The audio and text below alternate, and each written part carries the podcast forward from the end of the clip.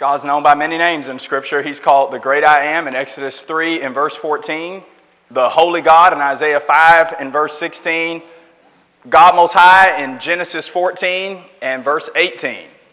He's called the Holy God in Isaiah chapter 5 and verse 16, the Lord of Peace, Judges 6 in verse 24, and there's a host of other attributes that we could use based on Scripture to describe to us who God is. But above all of those things, the attribute of God that puts him in stark contrast to our adversary that we studied about this morning is that he is, according to Isaiah 65 and verse 16, a God of truth. The God of Scripture is described as a God who not only is truth, he doesn't just simply tell us the truth, but truth emanates from who he is. Think about passages in the Bible that tell us not only that God does not lie, but that God can't lie. Oh, I'm not seeing it on the screen. That's why I advanced it. Sorry. Y'all are cheating, getting all, getting all the points already. passages in the Bible tell us not only that God doesn't lie, but that he can't lie. Hebrews 6:18 says it's impossible for God to lie. Titus 1 and verse 2 says, In hope of eternal life, which God, who can't lie, promised before the world even began. Or Numbers 23 and verse 19, God's not a man that he should lie, or the Son of Man that he should repent. Truth emanates from who God is. God is a God of truth. But it is also, in addition to that, God doesn't simply want us to believe in Him, but God wants us to believe on Him. That means accept the truths that He gives us. It said Jesus was believed on in the world and then received up into glory. 1 Timothy 3 and verse 16. And so, while, like we talked about this morning, there are lies that the devil wants us to believe so that our souls may be compromised and our garments soiled, there are truths that God wants us to accept so that we can soar to greater heights than we ever have before. Let me ask you a question. Would you ever call God a liar? Would you think to yourself that God is mistaken about something he said about himself or something he says to you about you in his word? We would obviously say, There's no way I would ever accuse God of being capable of lying to me. And yet, sometimes we read things in Scripture and we wrestle with them. We struggle to accept them and believe them as being true. And to the degree that we do that, we jeopardize God's attribute of being full of truth and we jeopardize him as being a God of truth, and so we need to accept what he gives us. Tonight, and you already saw one of them on the slide above us, but what's going to happen tonight is we're going to look at truths that God wants us to accept. Now, there's a shortcut way that we could do this. We could just not preach the sermon and say, here's all the truth God wants us to accept. All 66 books, 1,189 chapters, 31,102 verses, all of this. God says, this is the truth I want you to have. I want you to accept it and to know it. But there's also the fact that we deny certain truths in our lives and struggle to accept those truths.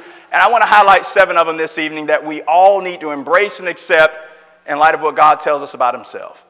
But more than just a list of seven things that are true about God and that God wants us to accept about Him, I hope that these seven truths that God wants every one of us to accept serve as kind of a mantra of life, a sort of rule of life that on days when you want to doubt these truths about God and about what God says about you, that maybe you write these out, print these out, and remind yourself that I've got to accept these truths if I'm going to be God's person, even when it's hard for me to believe, because God's right.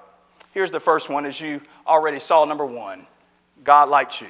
You know, most Christians don't have any problem at all with believing that God loves them. John 3:16 says, "For God so loved, you probably know the rest. God so loved the world that he gave his only begotten son that whoever believes in him might not perish but have everlasting life." And it's true. The Bible tells us that God loves us and he showers that love on us through the sacrifice of Jesus. But it's also true that the Bible teaches us that God likes us. Now, you're not going to find a passage with that exact terminology, but you will find God describing his relationship toward us in other ways that you couldn't define any other way except to say that God really does like people. He likes you and He likes me. It's important that we grasp this truth. Somebody says, I don't need this. All I need to know is that God loves me. But maybe you're one of these people. I've heard people say this before. You know, I love this person because they're in my family, but that's just about it. I don't really like them or care for them. I love them because I have to. And maybe we view God that way sometimes. We were sinners, defiled in our transgressions. Jesus came and died on our behalf, and now God has no choice but to accept us. And so he loves us based on the sacrifice of Jesus. But there's really no inherent value in us that would make God care about us. And the Bible denies that over and over again by telling us God not only loves us, but he likes us. Go to Psalm 18 and notice what David says. This is a long psalm, and the heading says David wrote these words on the day when God delivered him from all of his enemies and even from the hand of Saul. And in Psalm 18 and verse 19, David says, He brought me into a broad place and he rescued me because he delights in me in Psalm 41 and verse 11 and in Psalm 44 and verse 30 and verse 3 the psalmist says one of the proofs that God cares about me and delights in me is that he will not hand me over into the hands of my enemies. One of the truths that God wants us to accept is that God likes you and he likes me now, this is important because we sometimes view love as obligation. I mean, you have to love. If it's love, whatever you do for this person is because you're obligated to do so. But like signifies more of a choice. When you say you like cheesecake or hunting or sports or decorating or fishing, when you say you like something, what you're saying is if you could choose, if you had an option to do one thing over the other, or if you could engage in one practice over another, you would always choose this one thing. And what the Bible's telling us when it says God delights in us is saying that God chose us. He takes pleasure in us, and He wouldn't have it any other way. But there's more. How do you know for sure that God likes us? Well, there are things that the Bible tells us God does for us that He only does because there's this deep adoration for us. 1 Peter 5 and verse 7 says, Cast all of your anxieties or cares on God because he cares about you. Matthew 5 and verse 45 says, God sends his rain on the just as well as the unjust, friends and enemies alike. Why does God do that? Because he cares about each and every one of us. The Bible teaches that God loves us, yes, but he also likes us. He's not ashamed to align with us and call us his brothers and sisters, even though we're human and frail. Hebrews 2 and verse 11, he says, I'm not ashamed to call you my brothers. And it's because God cares about us.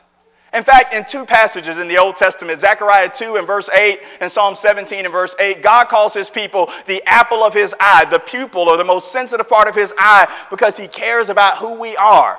And again, you might think to yourself, Hiram, I already know God loves me and that's enough for me. I'm not really interested in the light. But until we realize God likes us and loves us, we won't appreciate his love as much as we should.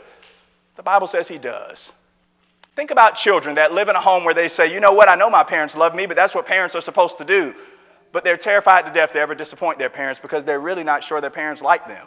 They think to themselves, I'm loved by my parents because of who I am and what I do, but if I ever failed them, if I ever stepped out of the bounds, then maybe I wouldn't be accepted. Or what about a spouse that says, My spouse loves me, I know that, but every night he pillows his head, she pillows her head thinking, This person loves me, but I'm really not sure they like me. I mean, it seems like they're annoyed about me or embarrassed of me. They tolerate me, they put up with me, but like, now that's different.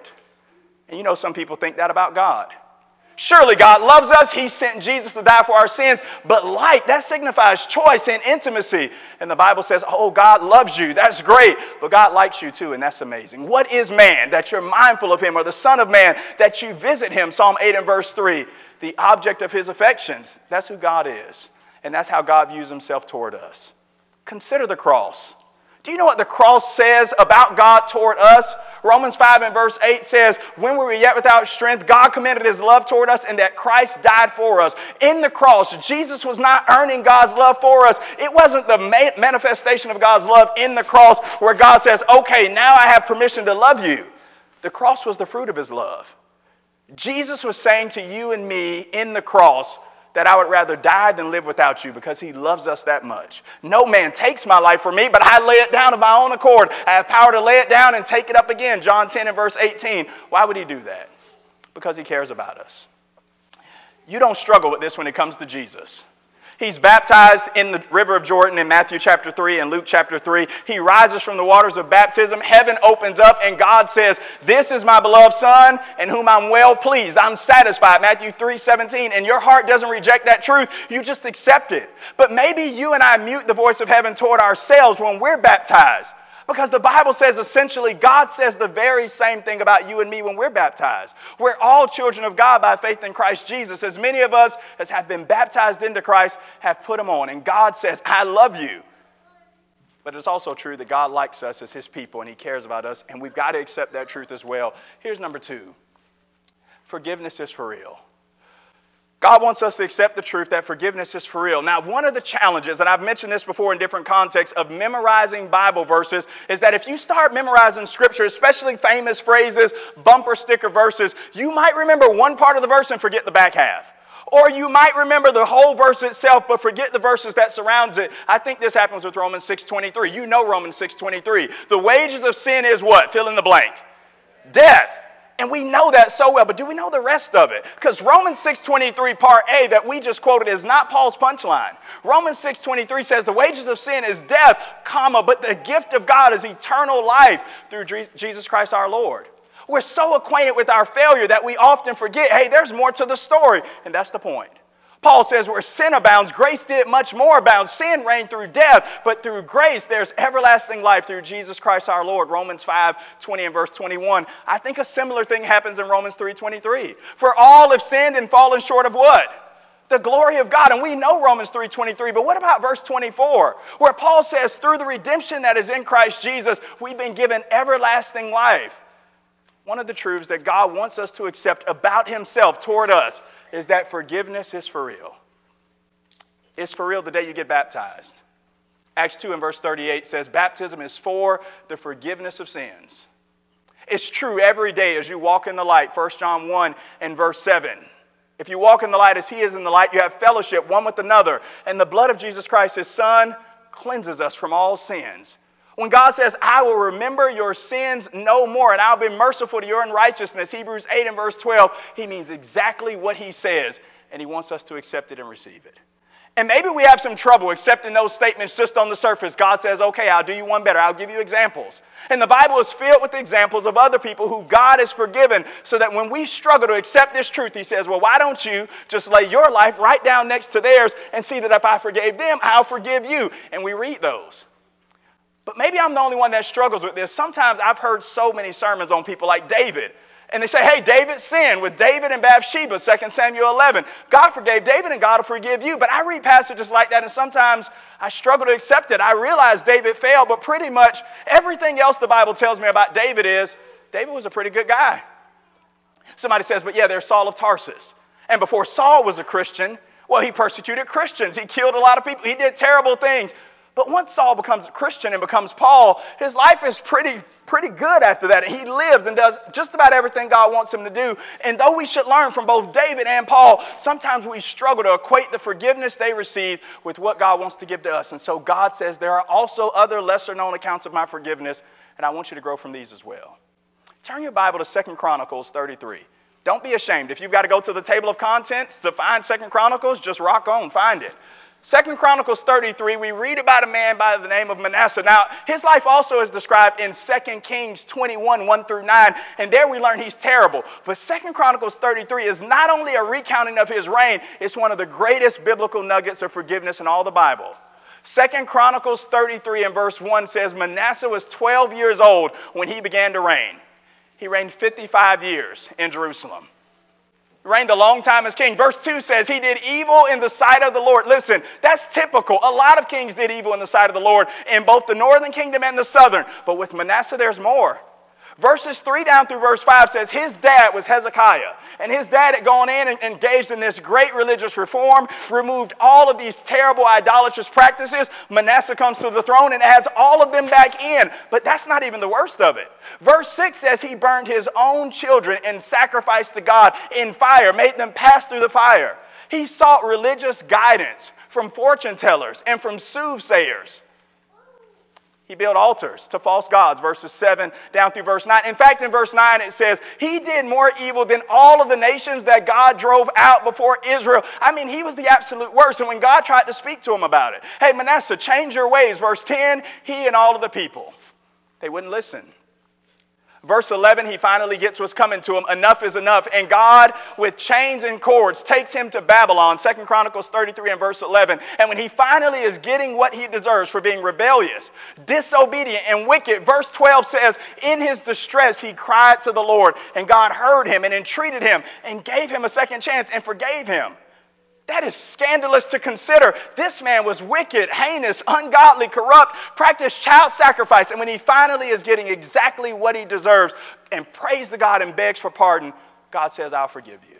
Now, what we need to ask ourselves is why on earth is a story like that in the Bible? Because God's saying to you and me, forgiveness is for real.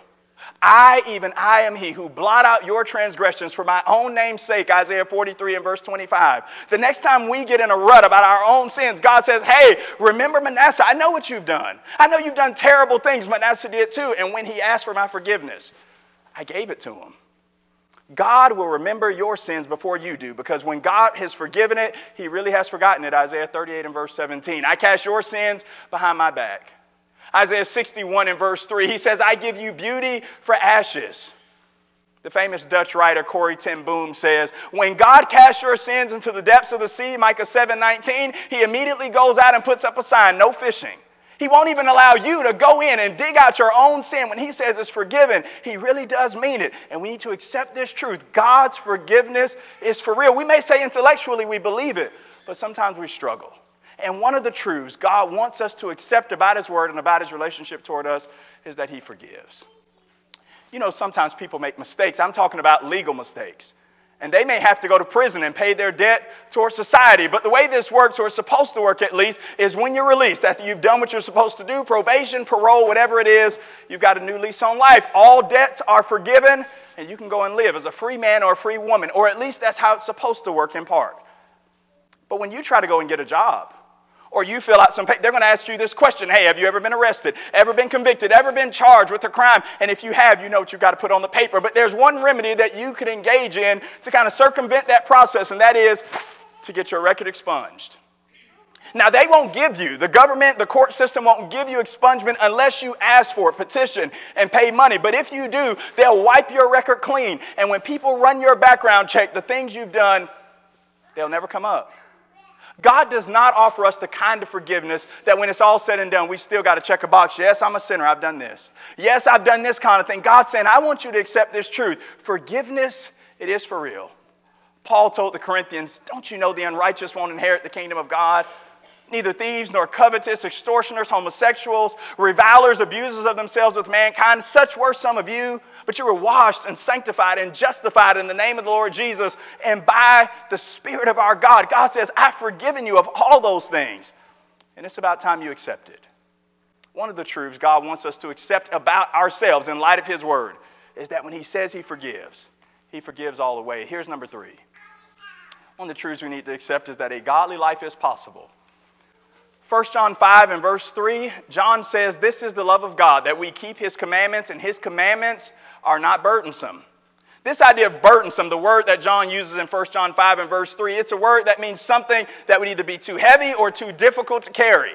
And the way John uses it in 1 John 5 and verse 3 is to say, the commandments of God are not like that. God is not asking you and me to do things that are so difficult that if we tried our very best, we'd always fall short and be unable to do what pleases Him because a godly life is possible.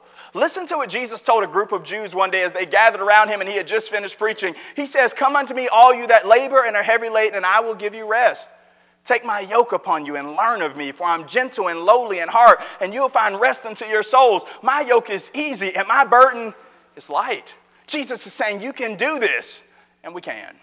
A godly life is possible, and God wants every Christian in the world to accept and embrace this truth. You just start reading in the Old Testament, and even people before Jesus ever came and before Jesus ever died, they lived godly lives. And when the Holy Spirit speaks about their life, He says, Hey, these people got it right, and they pleased God, and they did what God wanted them to do. These all died in faith, Hebrews 11 and verse 13. Now, just start thinking about some of the people of whom that's true. Genesis 5:24 says, Enoch, he walked with God. Hebrews 11:5 says, and before he went to heaven, he had this testimony that he pleased God. Noah, Genesis 6 and verse 9, was blameless, upright in his generation. And Noah, he pleased God. It says about Elizabeth and Zechariah, both husband and wife, Luke 1 and verse 6. They were upright, blameless in their generation, and fulfilled the statutes of the Lord their God. And even David in 1 Kings 3 and verse 6, good, upright, and lived a holy life before God because a godly life is possible. Now, if that was true for individuals in the Old Covenant, before Jesus had ever came and died and lived, surely it's true of those of us for whom Jesus has died. We have the complete totality of God's revelation and God's grace poured out over our lives. We can do this. And God says we can. a godly life is possible. What God wants from us is not an impossible feat. I know Christianity isn't designed to be easy. The Bible calls it the straight and narrow way, but let us be careful not to make it harder than God. It's not the rigid and the impossible way. God says you can do it. A godly life is possible. Now, I know what we say sometimes. We say things like, well, I'm striving for perfection, but the reality is we're not. And the Bible doesn't tell you to strive for perfection. Listen, the first time we sinned, we forfeited our opportunity to ever be perfect. And God's never called us to be. If you say, I want to get 100 on this test, and you miss one problem, try as you might, you can get a 99.999. You can't be perfect. If you've ever gotten one ticket, you say, I want a perfect driving record. You get one ticket, you'll never have a perfect driving record. You've messed that up. You can have a good driving record, a faithful driving record, but perfect you can't be, and none of us can be. And God's not asking for the impossible from us. He's saying, I want you to live a godly life, and you can. Go to 1 Thessalonians chapter 4. Notice these two passages. If we don't get this right, we'll continue to talk about the fact that we're not perfect and maybe use that as a scapegoat from doing what God actually wants us to do. God's not calling for perfection, He's calling for persistence. I know Matthew 5 48 in these passages talk about completeness before God in totality, but sinful perfection is not our standard. 1 Thessalonians 4 and verse 1, Paul says, Even when we were with you, we taught you how you ought to walk and to please God. And notice this Paul says, Even as you also are doing, we want you to abound more and more. Were the Thessalonians pleasing God? Could they do it? Were they doing it? They were, and we can. Colossians 1 and verse 10, Paul says, You can live a life that is completely pleasing to God. They were, and we can. God says, I want you to accept this truth. You'll never be sinlessly perfect. But I've got good news for you a godly life is possible. Some of you are in charge where you work, you hire other people. And if that's not true about you, you've applied for a job before and you've seen a job description. And employers typically want the same thing regardless of the field. They'll have the requirements to work at this job and they'll say they want you to be able to do the task, whatever the task is. They want you to know what it is that you're engaged in. They want you to be on time, prompt, consistent, dependable, a hard worker, give your best effort. No job ever says we want the perfect employee. That person doesn't exist. But you can be a faithful employee. Furthermore, you must be if you're going to remain gainfully employed. Can you be the perfect Christian? Can you always say what's right, do what's right, think what's right? No, you can't. But can you be faithful? Not only can we, we must. Matthew 10 22. He that endures till the end will be saved. Matthew 10 22. And Jesus, and he says, I want you to accept this truth from my word. A godly life is not beyond your reach. It's not impossible to please God. You can do it because a godly life is possible. Now, here's number four it is finished. Jesus came to the world to do many things. He came to fulfill the law of Moses, Matthew 5 and verse 17. He came to do the will of God and die for our sins. Isaiah 42 and verse 1. Isaiah 61, 1 through 3 says, He came to preach the gospel to the brokenhearted, to heal the wounds of those that have been bruised, to set at liberty the captives. And one of the seven things that Jesus says when He's on the cross dying for the sins of the world in John 19 and verse 30 is, It is finished. Now, many of you learned that in cradle roll. You already knew that was one of Jesus' statements. In fact, his very last one. But this is a truth that God wants us to accept the work of Jesus on the cross really did atone for our sins, and that's it. Tim Keller says that the default setting of the human heart is to work out things in such a way that we maintain control of our own lives by constantly trying to earn our salvation. He says the default setting of the human heart is to work out things in such a way that we maintain control by trying to earn our salvation. So we say, I believe it's finished. It is. Jesus paid it all. We sing those songs, and yet we find ourselves doing a thousand things in a hundred different ways that maybe if we work it out in such a way, we'll work hard enough and do enough that we can stand before God justified and assured of glory. And that surely He'll give it to us because we've done so much, and in a sense, He'll owe it to us. Paul says, to the one that tries to achieve salvation by work, it puts God into your debt, but God will never be in our debt because he paid ours. Romans 4 4 through 5. Jesus says it's finished. This does not mean, and don't take this to mean that there's nothing that Christians have to do, but do take this to mean that what Jesus did on the cross is unique to what he'll ever call for us to do. Jesus fulfilled the law and paid the debt of our sins, and we can never top him or one up him. Listen to the Hebrew writer in Hebrews 7 and verse 27. He says, Jesus is not like those Old Testament priests who daily have to offer up sins, first for their own, then for the people. This he did once for all when he died for sins. Hebrews 9:28 Christ offered up himself once and to those that look for him he'll appear for a second time without sin unto salvation. What a relief. But only if we're courageous enough to accept it. God says you've got to accept this truth from me. What Jesus did for you, it is finished.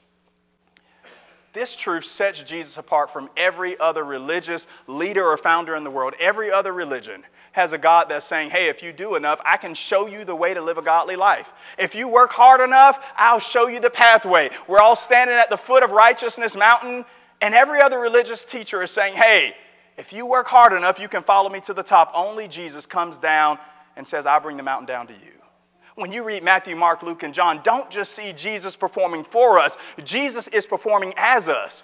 Jesus dies not only so our debt is paid, but all of a sudden we have all of these credits of righteousness in our account that we didn't put there. Paul says, I wouldn't want to stand before God in my own righteousness, which is by the law, but that which is through the faith in Christ Jesus, Philippians 3 and verse 9. Accept it, embrace it. There's work for us to do, but Jesus really did pay it all. I want to show you the contrast between Jesus and other religious leaders. Here's Buddha's last words to his followers in his book. He says, Strive unceasingly. Do more, try harder. Jesus' last words, It's finished. I'm telling you, he's different. Every other religious leader says, If you work hard enough, if you do enough, Jesus is the only religious leader that says, I've really already done it. He is the propitiation for our sins, and not for ours only, but also for the whole world. And God says, I want you to accept it. Not so that you become lazy, but so that you'll work for me in view of the fact that you can't earn it, but that Jesus already has. He's the propitiation for our sins and not for ours only, but also for the sins of the whole world. No wonder Paul could say, I am crucified with Christ. Nevertheless, I live, yet not I, but Christ lives in me. And the life that I now live in the flesh, I live by faith in the Son of God who loved me and gave himself for me. Paul really believed it was finished. And until we do, we won't serve God like we should. Here's the next one good Christians struggle too. God wants us to accept this truth that good Christians struggle just as much as anybody else. Now, I want you to don't write for a minute, just think about this and don't tell me the answer out loud. But who's the strongest Christian you know? I mean, now wait a minute, the strongest. I mean, the person that knows the Bible the best, the most prayerful, the most balanced, the most compassionate Christian you know the most servant hearted. I mean, the very best. Maybe they're not even living right now. Maybe it was your mom or dad or grandparent. You say, now, this person, when I think Christianity, this person is the epitome of what it means to be a Christian. Do you have your person in mind? I think it's great for us to have flesh and blood examples of what true righteousness looks like. I would argue the Bible commands it. Philippians 3:17. Mark those who are walking right as we have for an example. But here's what I want us to appreciate. Whoever you have in mind, and whoever I have in mind, even they struggled mightily and still do. I mean, they struggle with sin, with disappointment, with doubt, with discouragement, with their own human failings. They struggle, just like you. 1 John 1, John includes himself. Listen to John in 1 John 1 and verse 8. If we say we have no sin, we deceive ourselves, even John. 1 John 1 and verse 10, if we say we have not sinned, we make God a liar. Would you call God a liar? If you don't accept this truth that good Christians struggle too, you impeach God's righteousness and call God a liar. John says, even good Christians sin and commit sin after having been baptized, and we need to accept this. Turn your Bible to 2 Corinthians chapter 1. 2 Corinthians chapter 1, and in this chapter, Paul's talking about some of the things that he, Silas, and Timothy had experienced, and he wants the Corinthians to know about it. Now, what's interesting about the verse we're about to read in 2 Corinthians 1 and verse 8 is that Acts tells us nothing about this. Paul just gives us a window into his private life that's not recorded anywhere else in the New Testament. And here's what he says in verse 8 When we were in Asia, we were pressed beyond measure, so much so that we despaired of life itself. We've got no idea what happened to Paul in Asia, but here's what we know he was so discouraged that Paul just thought he'd give up and throw in the towel he and the rest of his companions. Paul says, We despaired of life itself. Life's not worth living. We might as well give up. But he didn't throw in the towel. Verse 9 says, We had the sentence of death in ourselves, that we shouldn't trust in ourselves, but in God who raises the dead. But even Paul, as faithful and courageous as he was, he struggled. And I don't care how much Bible you read. I don't care how many spiritual, how many religious services you attend. Until your life comes to an end or Jesus comes again, we will struggle. Listen to Paul. When I wanted to do good, evil was always present at hand. Romans 7:21. This is not an excuse to live an ungodly life. We've already talked about that, but it is to embrace this reality. You're not a bad Christian because you struggle. You're a human being and you'll never escape this reality. Malcolm Gladwell has added his voice to a chorus of voices before him that said, You ought to live by the 10,000 hour rule. In his book with the subtitle Success Stories, Gladwell says, Geniuses aren't born, they're made. He says if you put 10,000 hours into anything, you can become an expert. You can become the best if you work hard enough. If you get in your hours, he says, you're never going to be your best. Whatever your vocation is, whatever your hobby is, he says, once you put in 10,000 hours, you'll hit a new level and you'll be able to be an expert, a genius, the greatest. Anybody that's great, Gladwell says they put in 10,000 hours. And I think that's great. The good news is, if you keep working at Christianity and spirituality, you can grow. Every one of us can. But the reality is, if you put in 20,000 hours, you will still be a fellow passenger on the struggle bus with the rest of us, and you're never going to graduate from that. Every one of us is going to struggle because that's what Christians do, even good Christians. Think about Peter. Is Peter a good Christian? He's one of the 12. He's in the inner three. Now, we know about all of his failings in the gospel, but after Pentecost, isn't he a beacon of light? This is what he said in the first sermon that he preached on the day of Pentecost, Acts 2:21. Whosoever calls on the name of the Lord shall be saved. 3,000 people got baptized, but there's more. He was the first person to preach the gospel to Gentiles. Acts 10, he goes to Cornelius' household and he says, Can anybody forbid water that these shouldn't be baptized? They've received the Holy Spirit just like we have, and they did. He defended his decision in Acts chapter 11. But Paul tells us in Galatians chapter 2 one day, some Jews came down from Antioch with James and Paul all of a sudden withdrew from these Gentiles and acted like he didn't know them and they were unacceptable. Didn't Peter know that the Gentiles were in? Yes, he preached the sermon. Was he struggling with some sort of Jewish prejudice? I don't believe so.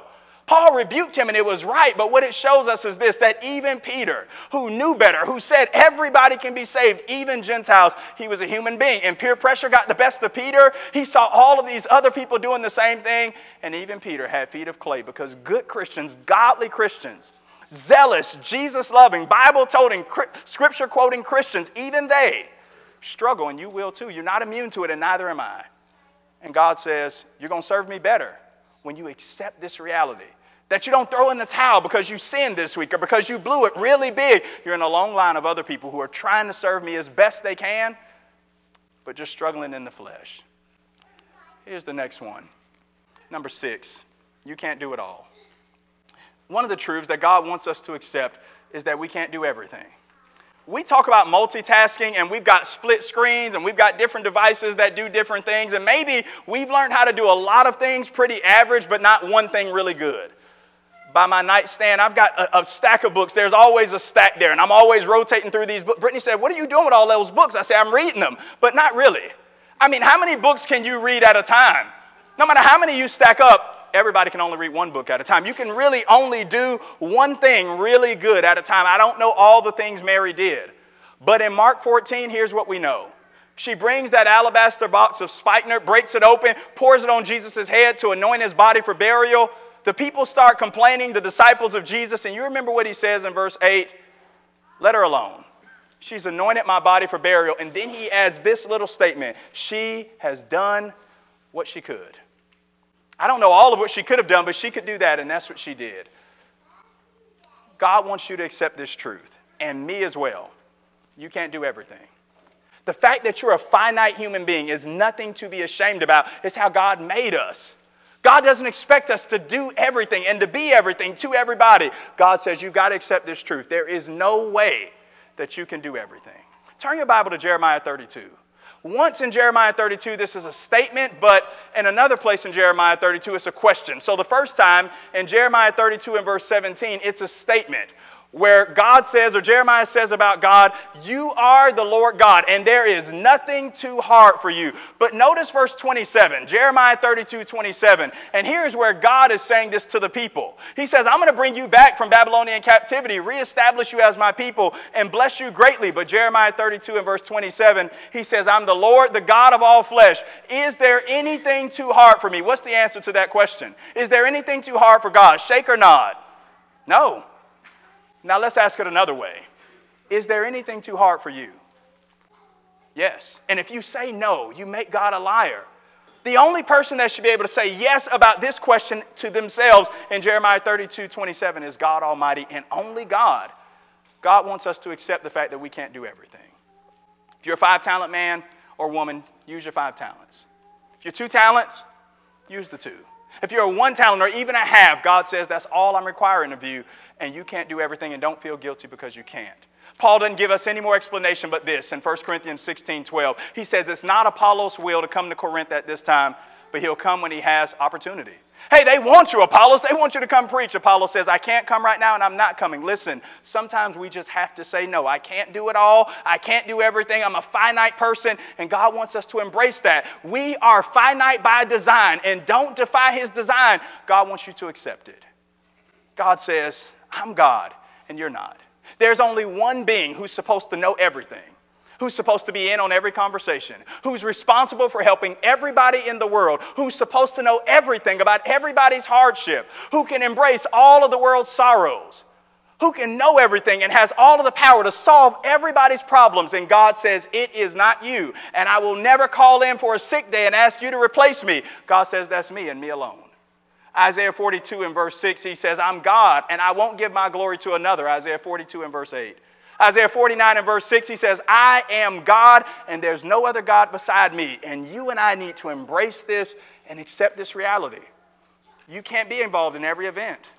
You can't do every work. You can't visit all the sick people and do all the Bible studies, and neither can I. And God says, Hiram, I need you to accept this truth. It will crack your soul if you try to do this because what you're trying to do when you just think about it is you're trying to be God. You can't feed all the homeless people, you can't support all the missionaries. God says you've got to accept your finite nature. Don't be ashamed of it, but instead embrace it and do the few things that you can do as well as you can do those things to the good and glory of God. This is by far not an excuse to be lazy, but it's a reminder that you and I are not sovereign. Here's the final one tonight, number seven. Truths that God wants us to accept. Here's the last one God is able to make you stand. There are these doxologies at the end of most of the New Testament books, these praise statements where these authors break out in praise toward God. And as it was read for us a moment ago, Jude 24 is one of those. Jude says, Now to him who is able to keep you from falling and to present you faultless before the presence of his glory with exceeding joy. And he says God can do this in verse 25 because he has dominion, majesty, power, and might both now and forever. Amen. Chase on Wednesday night in his Devo was talking about 1 Peter 5 and verse 10. And in 1 Peter 5 10, God says, After you've suffered a little while, I myself, God's not going to send somebody else to do this. He says, I myself will strengthen, confirm, establish, and settle you. He'll make us stand through the gospel. Romans 16 and verse 25, God says, I want you to accept this truth accept this. Just like we rejected the devil's lies this morning, God says, accept this truth from me. I'm able to make you stand. And we might have this backwards. We might think, hey, I'm standing up pretty good because I read the Bible every day, and you should. But that doesn't make you stand, not in and of itself.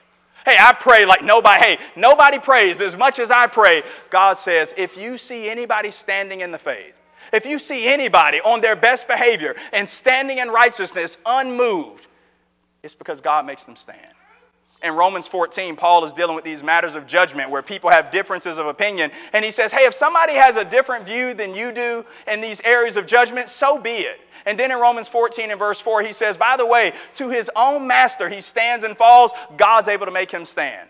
Nobody has to answer to you, and they don't have to answer to me. They answer to God, and God's able to hold up everybody who calls on Him in obedient faith through Jesus Christ. And this is a truth that Christians need to accept. God alone is able to uphold us and make us stand in Him, and we can trust in Him and rely on Him as a result. It's in the 1800s when kickstands first were invented, and you know a kickstand is designed to hold up a bike. When they first came out, they were very long rods that were in the front connected to the handlebars, but we've gotten a little bit better than that, and we hide them along the side of the bike. The kickstand is designed to keep the bike from falling over to keep the bike steady as you leave it there in its own position. And Jesus serves as the spiritual kickstand for every Christian. Read the Bible, pray, worship, serve. But remember, in the end, one day we'll stand before God, and the only thing that will keep us from crumbling in that day is the fact that Jesus alone is the one that exalts us, holds us up, and makes us stand. He's able to do it, He's glad to do it, He delights to do it. And He says, I want you to let me do my work and accept this truth and embrace it because it's what I do for you as my people. There are a lot of ways we could describe God, but one of the ways that he's described, Isaiah 65 and verse 16, is he's a God of truth. There are lies the devil wants us to believe, and if we believe them, they'll sink our souls. But then there are truths that God wants us to accept, and until we embrace them, we won't soar to the spiritual heights He has planned for us. We're going to ask a question that we asked at the beginning of this lesson Would you call God a liar? I mean, would you say it to His face? Hey, you said that, but you're not a God of truth, you're a liar. When God says, I like you, do you say, Well, not me? I don't like the way I look. I don't like my weight. I don't like my physical appearance. My teeth might be kind of crooked. God doesn't like me. I don't always do it right. God says, I delight in you. Would you call God a liar? God says, Hey, you can't do everything. Did you say, Hey, watch me? I can prove you wrong, God. I know you said you're the only one, but I'm right up there with you. You and I can come in about a tie. I can do about as much as you can do. Would you call God a liar? When Jesus says it's finished, do you really think that we can do even one work that would put God in our debt to where we could finally stand before Him and say, Okay, give me eternity, give me heaven. I've earned it. He is a God of truth, and everything He says in His Word is truth. And maybe these seven are some of the hardest for us to accept. Jesus says, I won't just simply show you the way of the truth. John 14, 6, he says, You're looking at truth dressed up in flesh and bones. I am the way, the truth, and the life. And when you accept Him, you accept as truth. If you're not a Christian, the truth that you currently reject is the one your heart needs the most. Jesus is the Son of God. He is not deceiving us, He's exactly who He said He is. If you believe that, you can turn from sin and be baptized into Christ for the forgiveness of your sins, just like the Bible says, because it really is finished. He really paid the debt, and all of his righteousness will be added to your account. You'll rise to walk in newness of life and do what God would have you to do. Do what you can to serve and glorify God. Maybe you've done that. You need the prayers of the church. We'd be happy to pray with you, pray for you. If you need to come and respond, come and do so now as we stand and as we sing.